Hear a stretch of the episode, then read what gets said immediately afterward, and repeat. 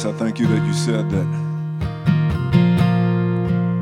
in this world you will have trouble, but take heart.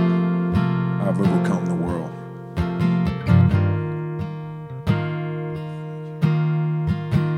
Thank you, Lord. Just speak that back to Jesus. Just say, You have overcome the world.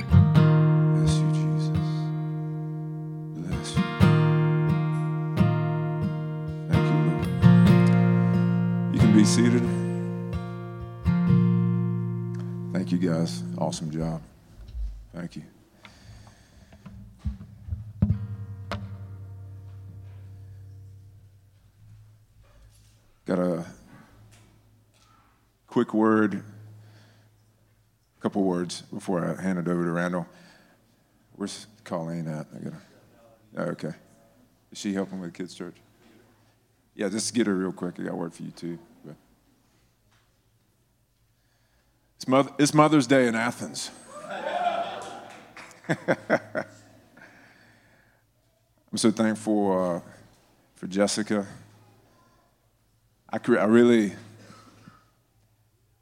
part of what I wrote in my her this morning is that God really blessed me way beyond all that I could have imagined in her for a wife. And uh, so thankful for her. I'm going to do one more mother's thing if y'all are staying in here. But I got a word for just Colleen and Jonathan. Just um, this morning, I really felt like the Lord was highlighting or even affirming something that I felt about you guys, but I think He's affirming something that y'all may have sensed in your heart as well, is that you guys are really called to be a, a father and a mother, like in the spirit, as you know, as well as in the natural. But I feel like um, there's part of the heart of a father is and, and a mother is to empower.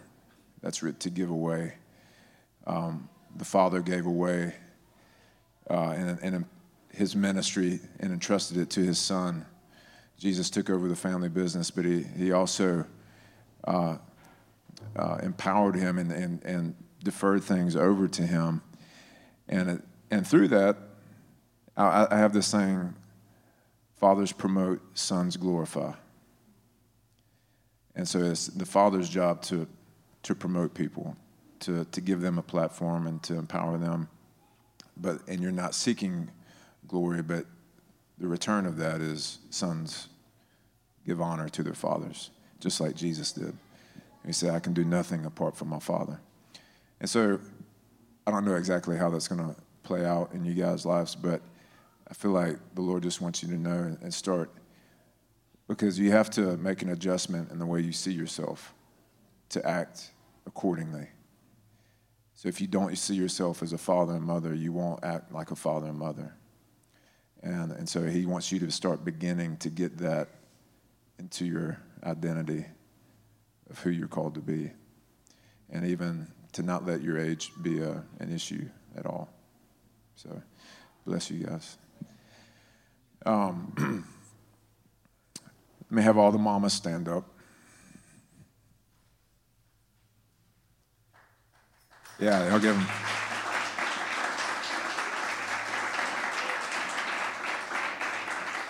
Toddy.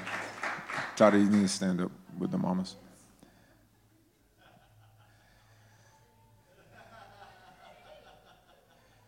So, um, moms do a lot of the, the dirty work behind the scenes, the stuff that, that dad, you know, you've seen pictures of dads having to put gas masks on when they change their babies, their own babies' diapers. You know, moms get in there, poo all over their arm. They don't care. They, it doesn't even gross them out, you know. And but they do. Um, they hold the family together in so many ways, just through support, the way they support their uh, their husband, their children, you know, Jessica, even this week, just really was a strength to me earlier in the week when I was having a, a, a hard day.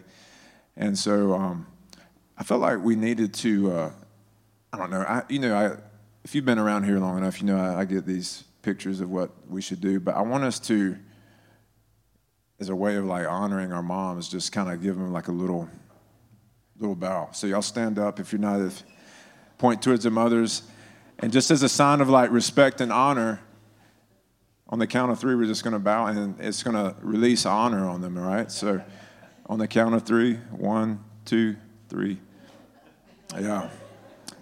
We love you. We, we, we recognize you. Yeah.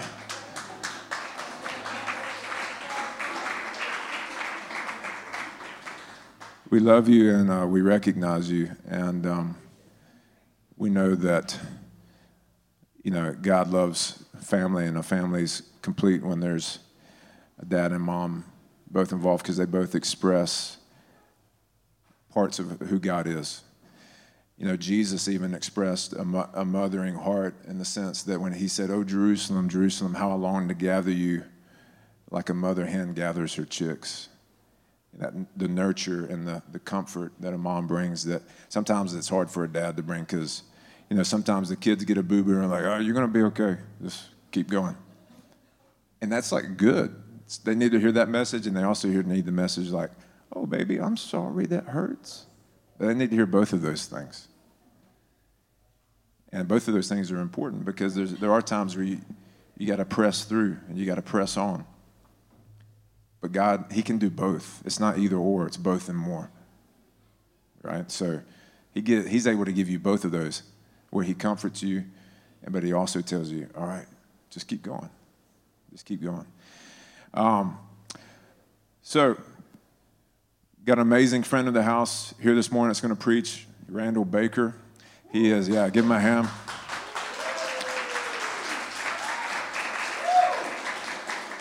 Some of you know Randall, some of you don't, so I'm going to give a little brief intro. He is uh, the father of now Katie Johnson, who used to be Katie Baker, married Judge J.T. Johnson. And um, whenever, and I had the privilege of marrying Katie and Judge, and really got to know Randall that weekend, and also got to know some of his buddies from up in Washington's Crossing, Pennsylvania. So, because they that's where the Bakers used to live and go to church. And uh, out of my connection with Katie and Judge, got to know Randall, got to know another guy named Mike Hutchison from up in Pennsylvania. So, the two times I've been gone the past two months up to Pennsylvania, New Jersey, has been through my connection with Randall. Um, because I was ministering at the Washington's Crossing uh, United Methodist Church. And uh, but Randall, they currently live in Winston Salem, North Carolina, and he's been he and Joy have been a uh, really huge encouragement to Jessica and I over the past couple of years uh, as, as we've navigated the church through a few different transitions and stuff. And you know he's we both get up at the crack of dawn. And so he's sending me text messages at 6 a.m just been praying for an hour for you know you know it's just like uh, Randall, when you, how much sleep you getting, man? I mean, I'm still trying to get eye crackers out, but uh, so he's uh, he's awesome, and this is uh, the second time he's preached here. One of the th- my one of the things I love about Randall is the Word of God is inside him. He just, you know, he's talking. He's like, well, you know, in Ephesians one, the Spirit of wisdom and revelation, and open the eyes of your understanding. He goes through, you know, it's just like, yeah, I love that you know, Proverbs 27, 17, iron sharpens iron as one man sharpens another. You know, it's so good to have the word in, in you and a part of you. And Randall truly has that. So that's why I was just like, he asked me, what do you, what do you think about my sermon? I'm like, dude, I trust you. I know it's going to be full of the word. So just come on up here. So I, I wanted to share this. I think I said this last time, but um, some of you weren't here. And so, for a long time, Travis and I longed for fathers and mothers in the faith, faith to nurture us and to pour into us and to help us. I mean, we like cried out for it, like some of you currently cry out for it. You're like, I just want people to pour into me. Like, somebody love me. Somebody, older than me, love me. I, we were that person to people.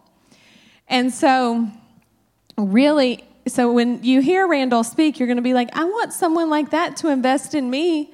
Well, how did, that, how did it happen for us? Travis and I were sinking. Like, do something that you can't do alone, and he'll bring a joy and a Randall into your life. That's right.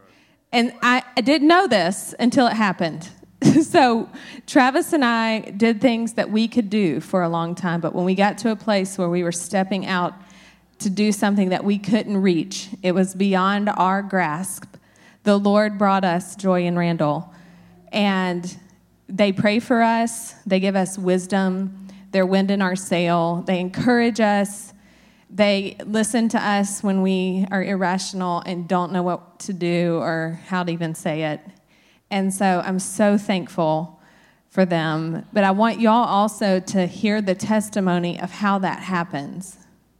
It didn't happen for us when we were walking in a place that was doable for us. It happened when we got in a place where we were like, we can't do this. It's impossible. And the Lord brought them along.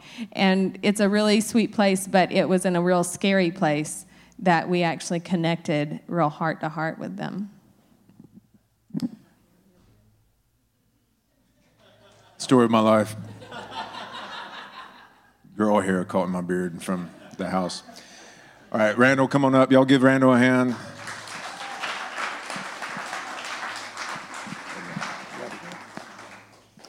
Hey, guys. Hey, mom. 86 years old, my mom.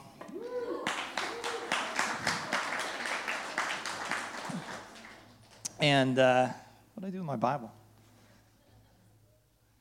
And uh, Angie, thank you for bringing her. It's my uh, sister in law. She definitely made my brother's life better, and certainly her kids better too. Um, last time I was, I guess it was a couple times ago, I was here.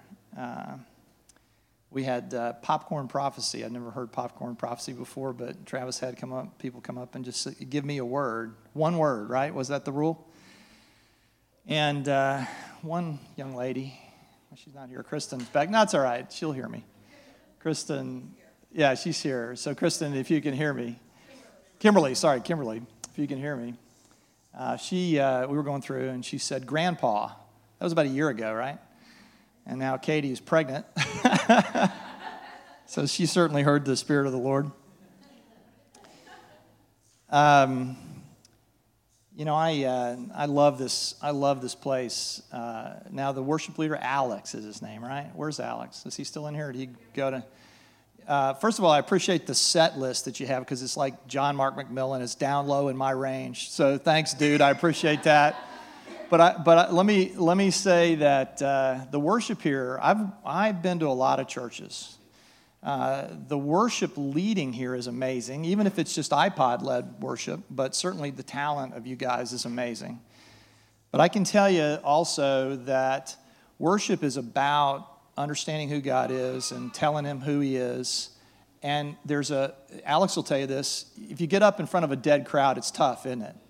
You know what I mean? You know, you're giving something to Him with the Lord, but you guys give back to the Lord and worship. It's an amazing thing. Give yourself a hand. I mean, God really appreciates the worship here.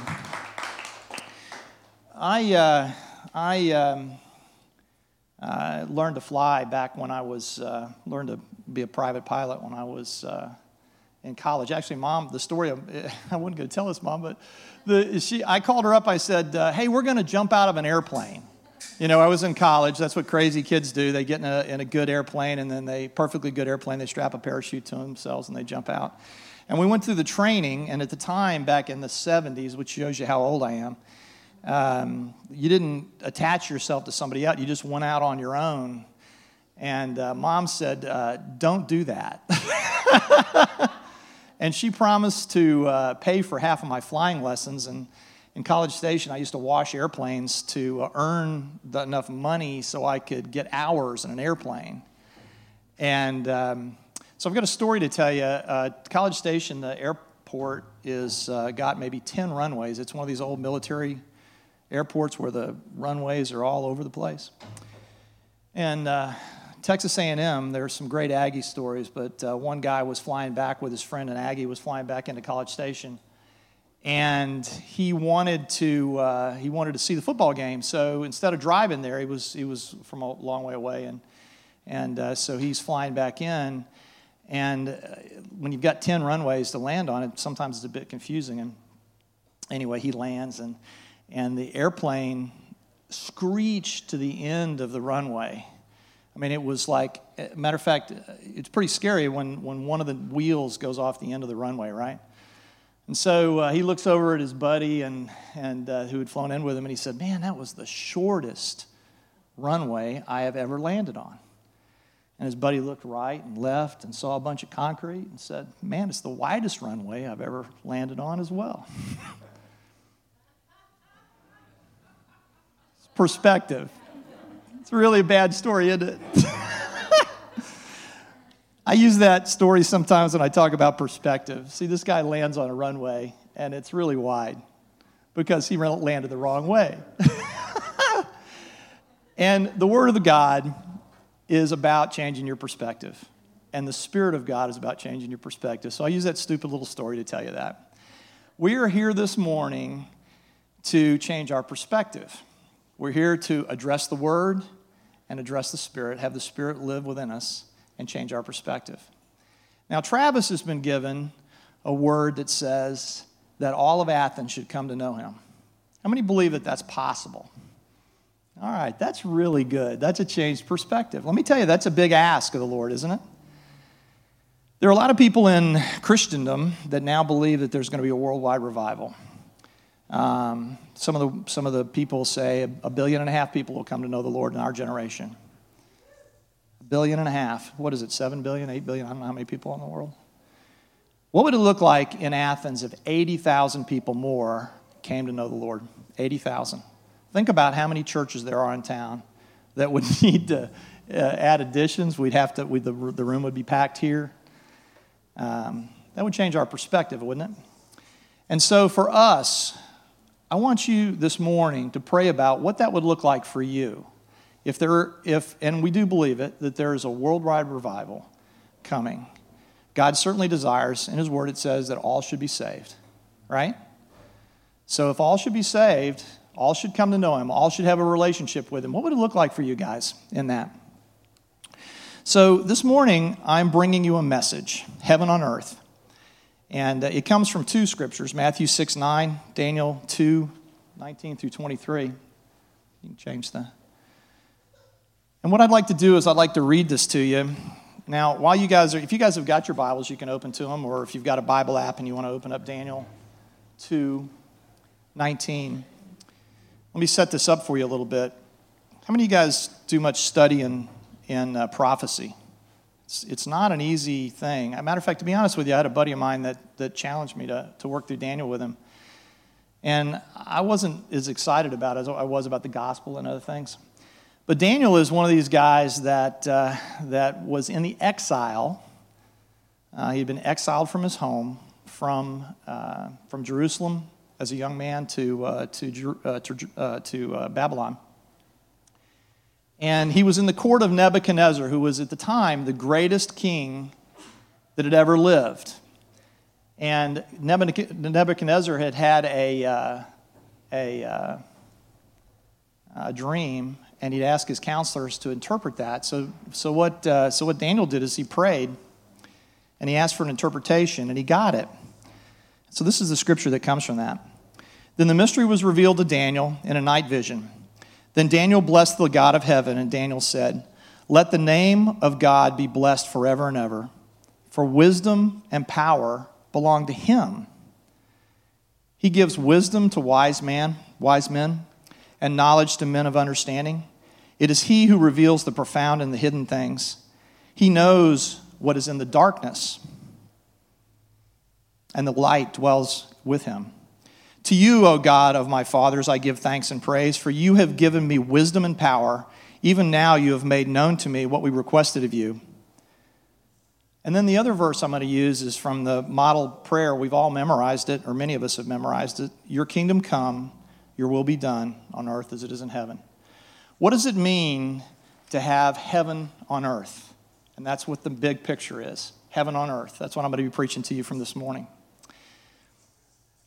And then what I intend to do is I intend to use the, uh, the example of Daniel and uh, what Daniel did and show you that Daniel understood heaven on earth. Even he was, he lived um, maybe 600 years before, uh, before um, Jesus taught from uh, his disciples how to pray. So, uh, what I need you to do, though, is I need to go back and I need to do a little history lesson for you in Daniel. Can you guys work with me on that? You know, just a little history lesson? Let's bring up this. Uh, thank you. 600 years before, uh, before Jesus lived, um, well, we all know the story of Solomon, right? Solomon uh, was the greatest king, one of the greatest kings uh, in, in Jewish history. Uh, kingdom was very successful. But, he's, but he had a couple of sons. His sons split the kingdom into a northern kingdom and a southern kingdom. Northern kingdom of Israel, southern kingdom of Judah. And there was a whole history of bad kings. Manasseh was the worst.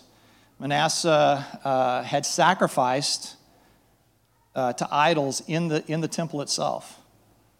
And Josiah, the good king, is he named after Josiah Josiah? Yeah, absolutely. Uh, Josiah was the last good king of Israel, actually of Judah. And what he did is he cleansed the temple.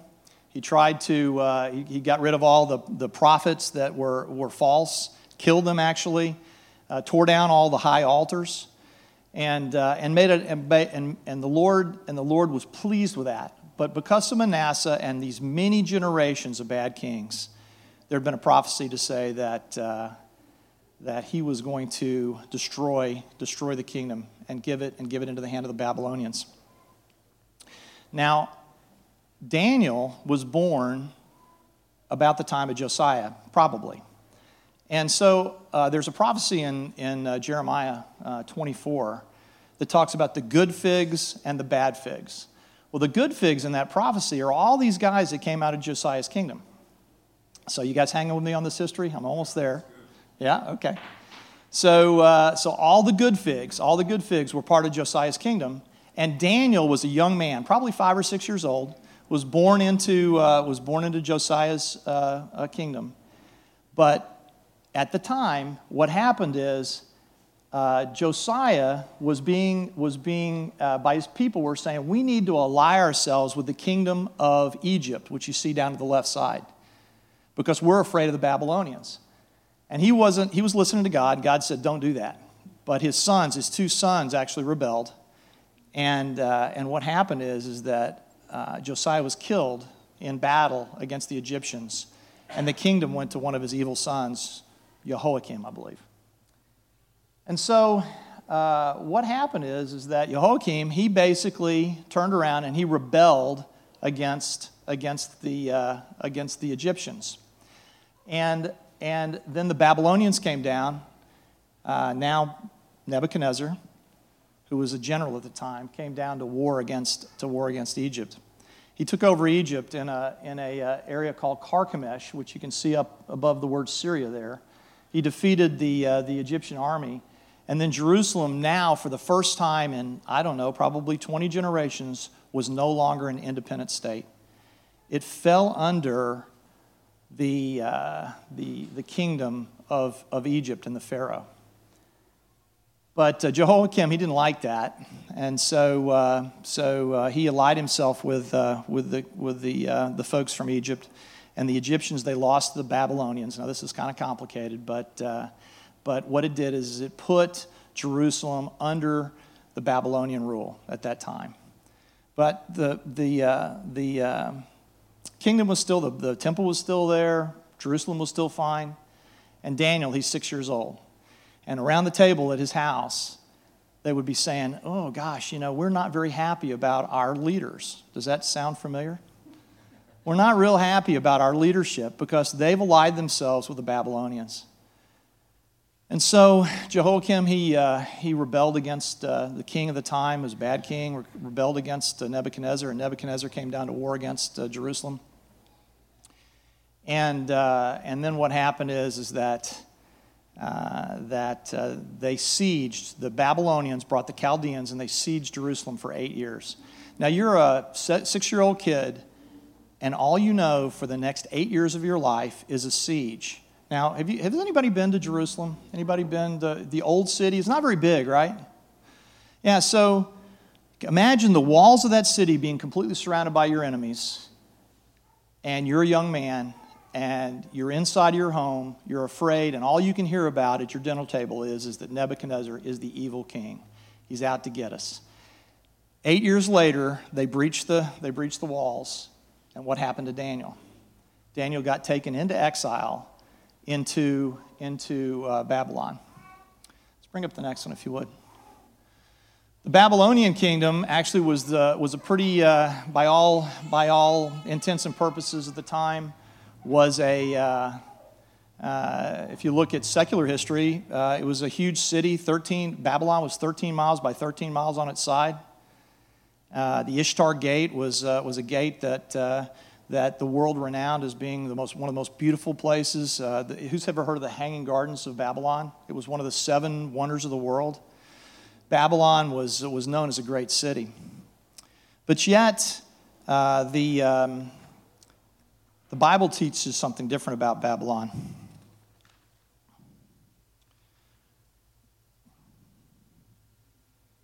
In Revelation, it says, Fallen, fallen is Babylon the Great. She has become a dwelling place of demons and a prison of every, of every unclean spirit.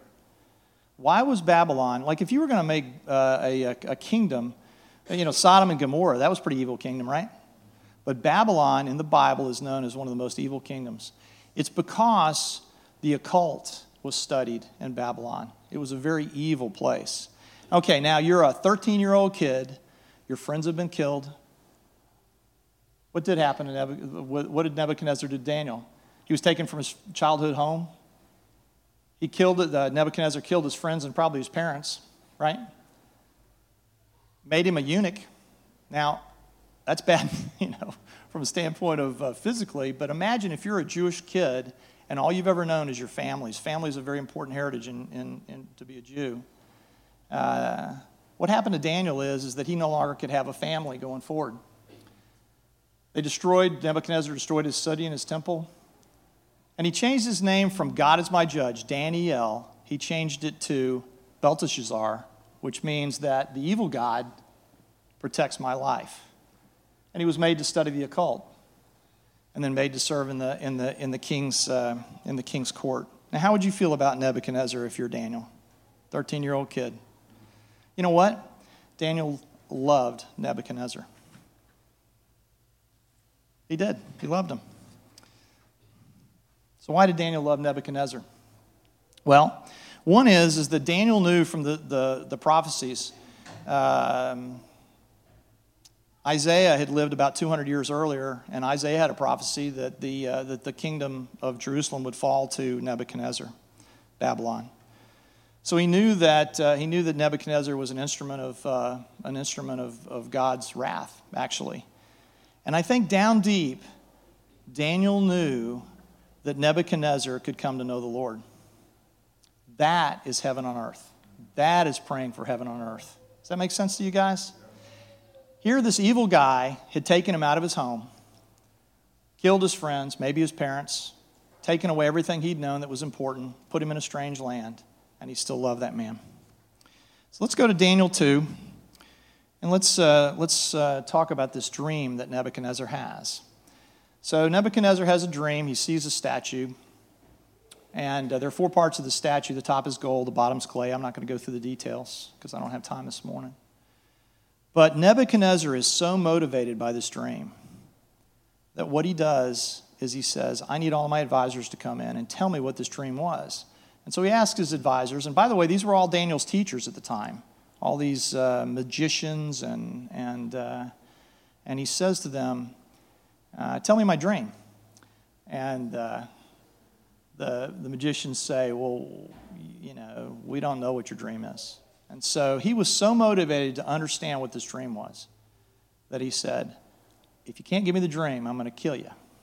So Arioch, who was the, who was the, king's, uh, the king's guard, uh, is given the command to kill all the magicians in the land.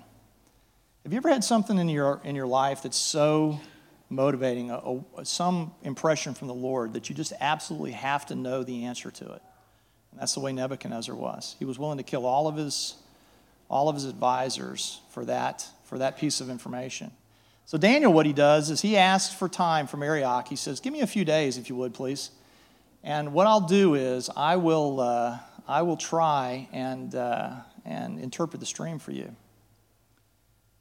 And so he goes to his three friends. Who knows their names? Absolutely. Those were their Babylonian names, right? Let's see if I could. Let's see if I. I don't even know if I could come up with their with their uh, with their Hebrew names.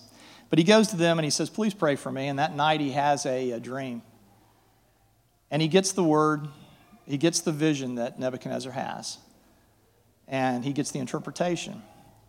So he goes, and what do you think the first thing would be if you had gotten this dream and you knew that your life was forfeit if you didn't tell this dream? What do you think the first thing you would do? You, yeah, I got the, I got the answer, man. I got the answer, right?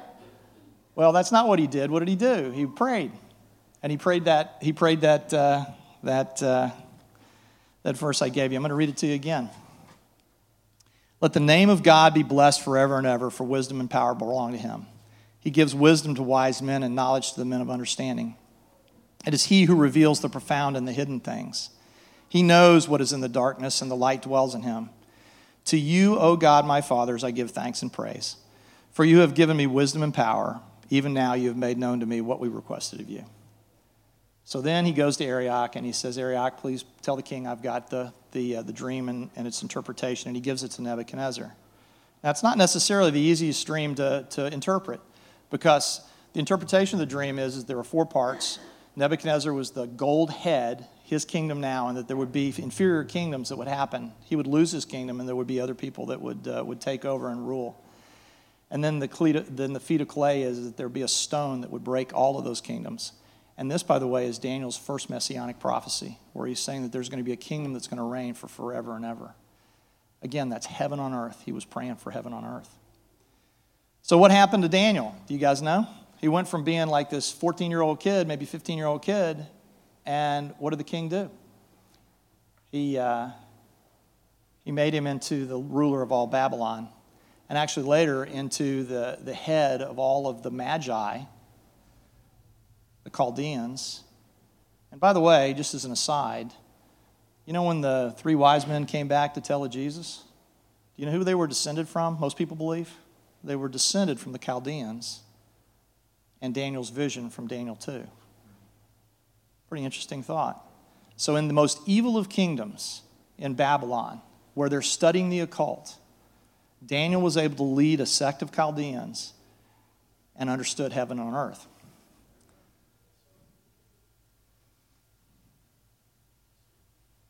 Hmm.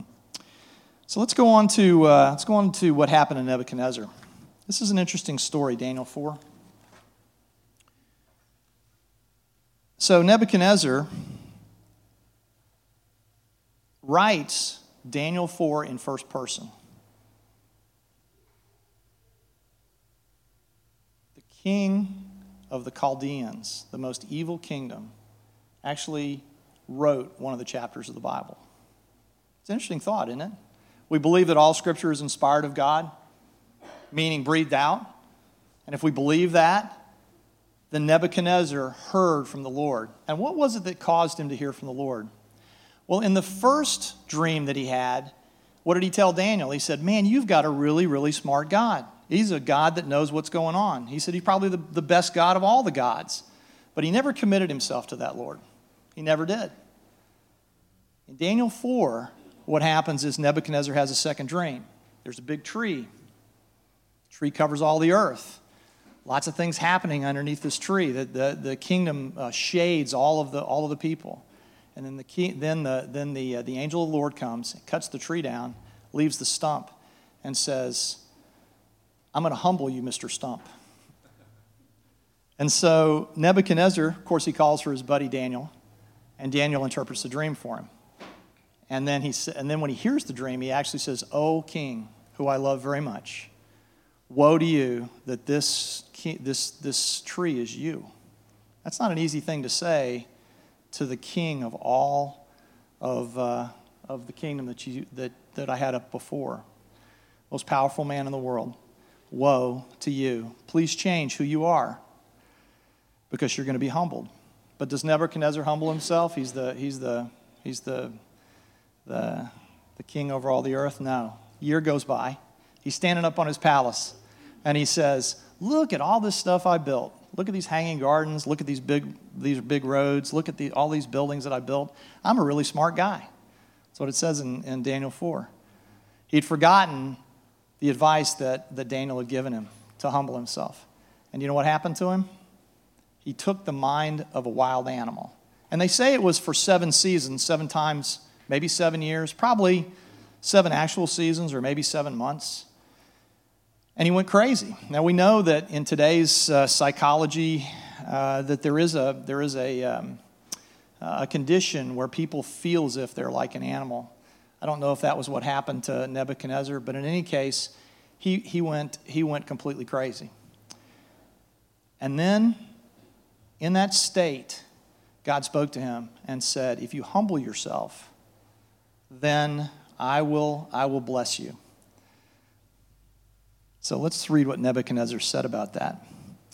Nebuchadnezzar in Daniel 4:1. Nebuchadnezzar, the king to all the peoples, nations, and men of every language that live on earth. May your peace abound. It seemed good to me to declare the signs and wonders which the Most High God has done for me. And then skipping down to 17. In order that the living may know that the Most High is the ruler over the realm of mankind and bestows on it whom he wishes and sets over it the lowliest of men. And down in 30. Is not Babylon the great, which I myself have built as a royal residence by the might of my power and the glory of my majesty? While the word was in the king's mouth, a voice came from heaven saying, King Nebuchadnezzar, for you it is declared, sovereignty has been removed from you. And you will be driven away from mankind, and your dwelling place will be with the beasts of the field. You will be given grass to eat like cattle, and seven periods of time will pass over you until you recognize the Most High as the ruler over the realm of mankind and bestows on it whomever he wishes. Immediately the word came concerning Nebuchadnezzar was fulfilled, and he was driven away from mankind and began eating grass like cattle. And his body was drenched with the dew of heaven until his hair had grown like eagle's feathers, quite long, and his nails like bird's claws. So, how did he, how did he react? But at the end of that period, I, Nebuchadnezzar, raised my eyes toward heaven, and my reason returned to me. And I blessed the Most High and praised him and honored him for who, who lives forever. For his dominion is an everlasting dominion, and his kingdom endures from generation to generation. All the inhabitants of the earth are accounted as nothing, but he does according to his will in the host of heaven and among the inhabitants of the earth. You see, what happened to Nebuchadnezzar is he didn't realize that God was just one powerful God, he was the powerful God and then he committed his life to him. Daniel saw that. Daniel saw that. He saw heaven on earth. So, how do we apply that to our lives? And actually, as an aside, God pursued Nebuchadnezzar for his entire life. Imagine that. You're the most powerful king in, in the world, and God pursued him. Do you know that God pursues you guys in the same way? We can reject him over and over and over again, and God pursues you. The God of heaven pursues you. it's an amazing, an amazing thought. You see, a relationship with God is an understanding of a deep level that we have no way to satisfy Him. We're fallen, prideful, and full of error.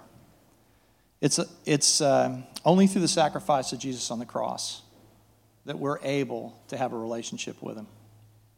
Hmm. So, what do we do with this story from Daniel? Well, first, seek heaven on earth through God's Word. What did I teach you guys last week, last time I came? It was about hearing God clearly, hear the, the Spirit of the Lord clearly through His Word. You guys, um, if you can, should have a have a consistent, disciplined time in this word. And I appreciate what you said, Travis. It's not, I, I don't I don't do this because somebody told me I had to do this. I do this because on a, on a, every morning I'm up for a couple hours. I do this because I'm meeting the God that died for me. I'm having a relationship. This is not about just reading stories, it's about having a relationship with a God that cares about me and wants to communicate to me. And then out of that, I pray for heaven on earth.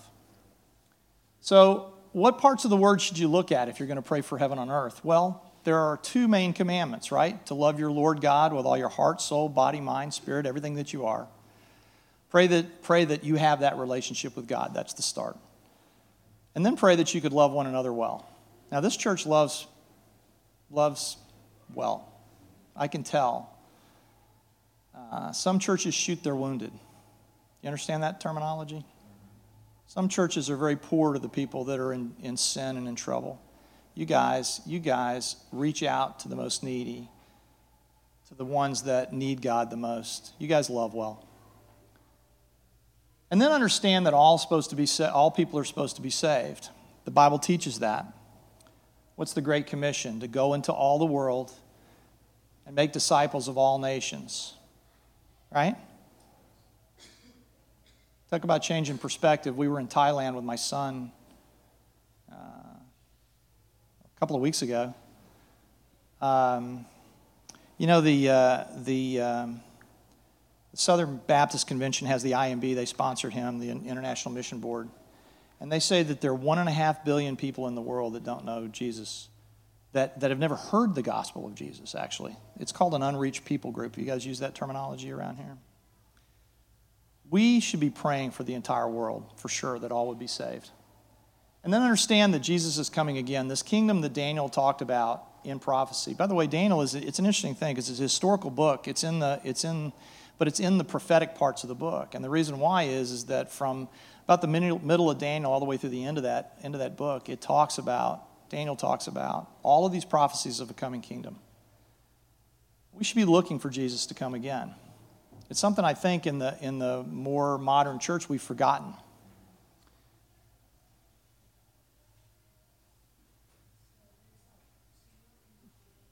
Yeah, just go ahead and put this put the next one up, see what happens. There you go. Yeah. So the other thing I want you to do is understand that when you pray for heaven and earth, it's not about you. How many times do we break our prayer, get our prayer list together and we say, God, please bless me here. Please help this sick person. Now, if our motivation in that, and certainly God wants us to pray about our needs, there is no doubt that He, that he wants us to come before Him for our needs. But he also wants to come, uh, us to come before him for the needs of others, for the whole world, that the whole world would come to know him. Are you guys praying? I'm asking the question, are you guys praying that Athens, that all of Athens would come to know him? Are you praying that the entire world would come to understand who Jesus is? Okay, next. I confused you, didn't I? Yeah. So we pray for Athens and the world. Um, when we were in Thailand, my son and I, I'm an old fat guy, but uh, we went out on, with, with a bicycle, actually uh, uh going to look for where we would uh, have dinner that night.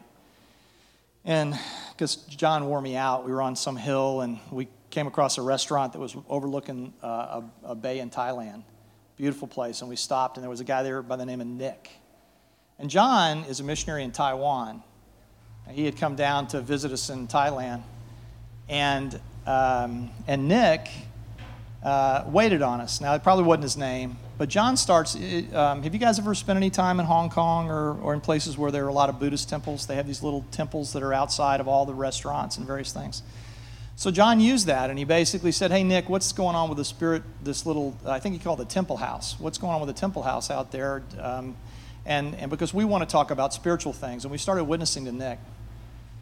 And, uh, and we learned that Nick was probably 70 years old. We learned that Nick had had a very good friend of his who had married a Thai woman who's a Swiss guy, and he had gone back to Switzerland and sent him a English New Testament. Now, I'm telling you, an English New Testament in Thailand is a rare, rare thing. And what John told me because he witnesses to people in Taiwan a good bit who really don't have much understanding of who God is. He told me that almost every time he witnesses to someone, that there's already been a seed sown in their lives prior to him getting there.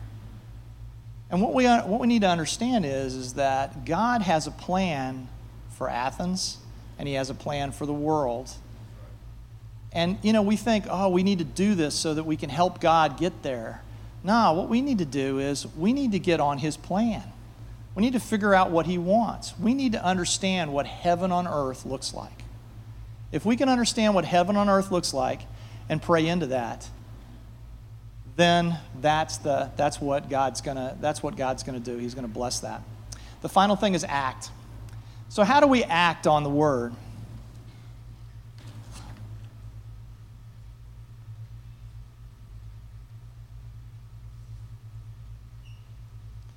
Well, if you have a changed perspective, you'll know it. I can't tell you that I have an answer for you for Athens, and I can't tell you I have an answer for how you should pray for the world. But I do know the God of heaven knows. and so, if you're like Daniel, what you do is you pray for heaven on earth. Do you think that Daniel believed that Nebuchadnezzar would come to know the Lord? I think over time he did. He was given a vision for what Nebuchadnezzar could look like. Are you, are you in a tough situation in your life where you cannot see God's provision? Pray for it. Pray for God's provision. If you're in a tough place, pray for heaven on earth. You see, we live in a fallen world, right? We live in a world that's full of sin. Not everything is the way God wants it to be here. But we have the right to ask God to push back darkness and find a place of light. And in that, we can have heaven on earth. Okay, I have a final prayer for you guys. It's the same one I prayed last time. And it's about spiritual wisdom. We prayed this morning in, the, uh, in this little, I guess it's a storage room, is where, we, where the prayers happen beforehand. You guys like praying in the storage room?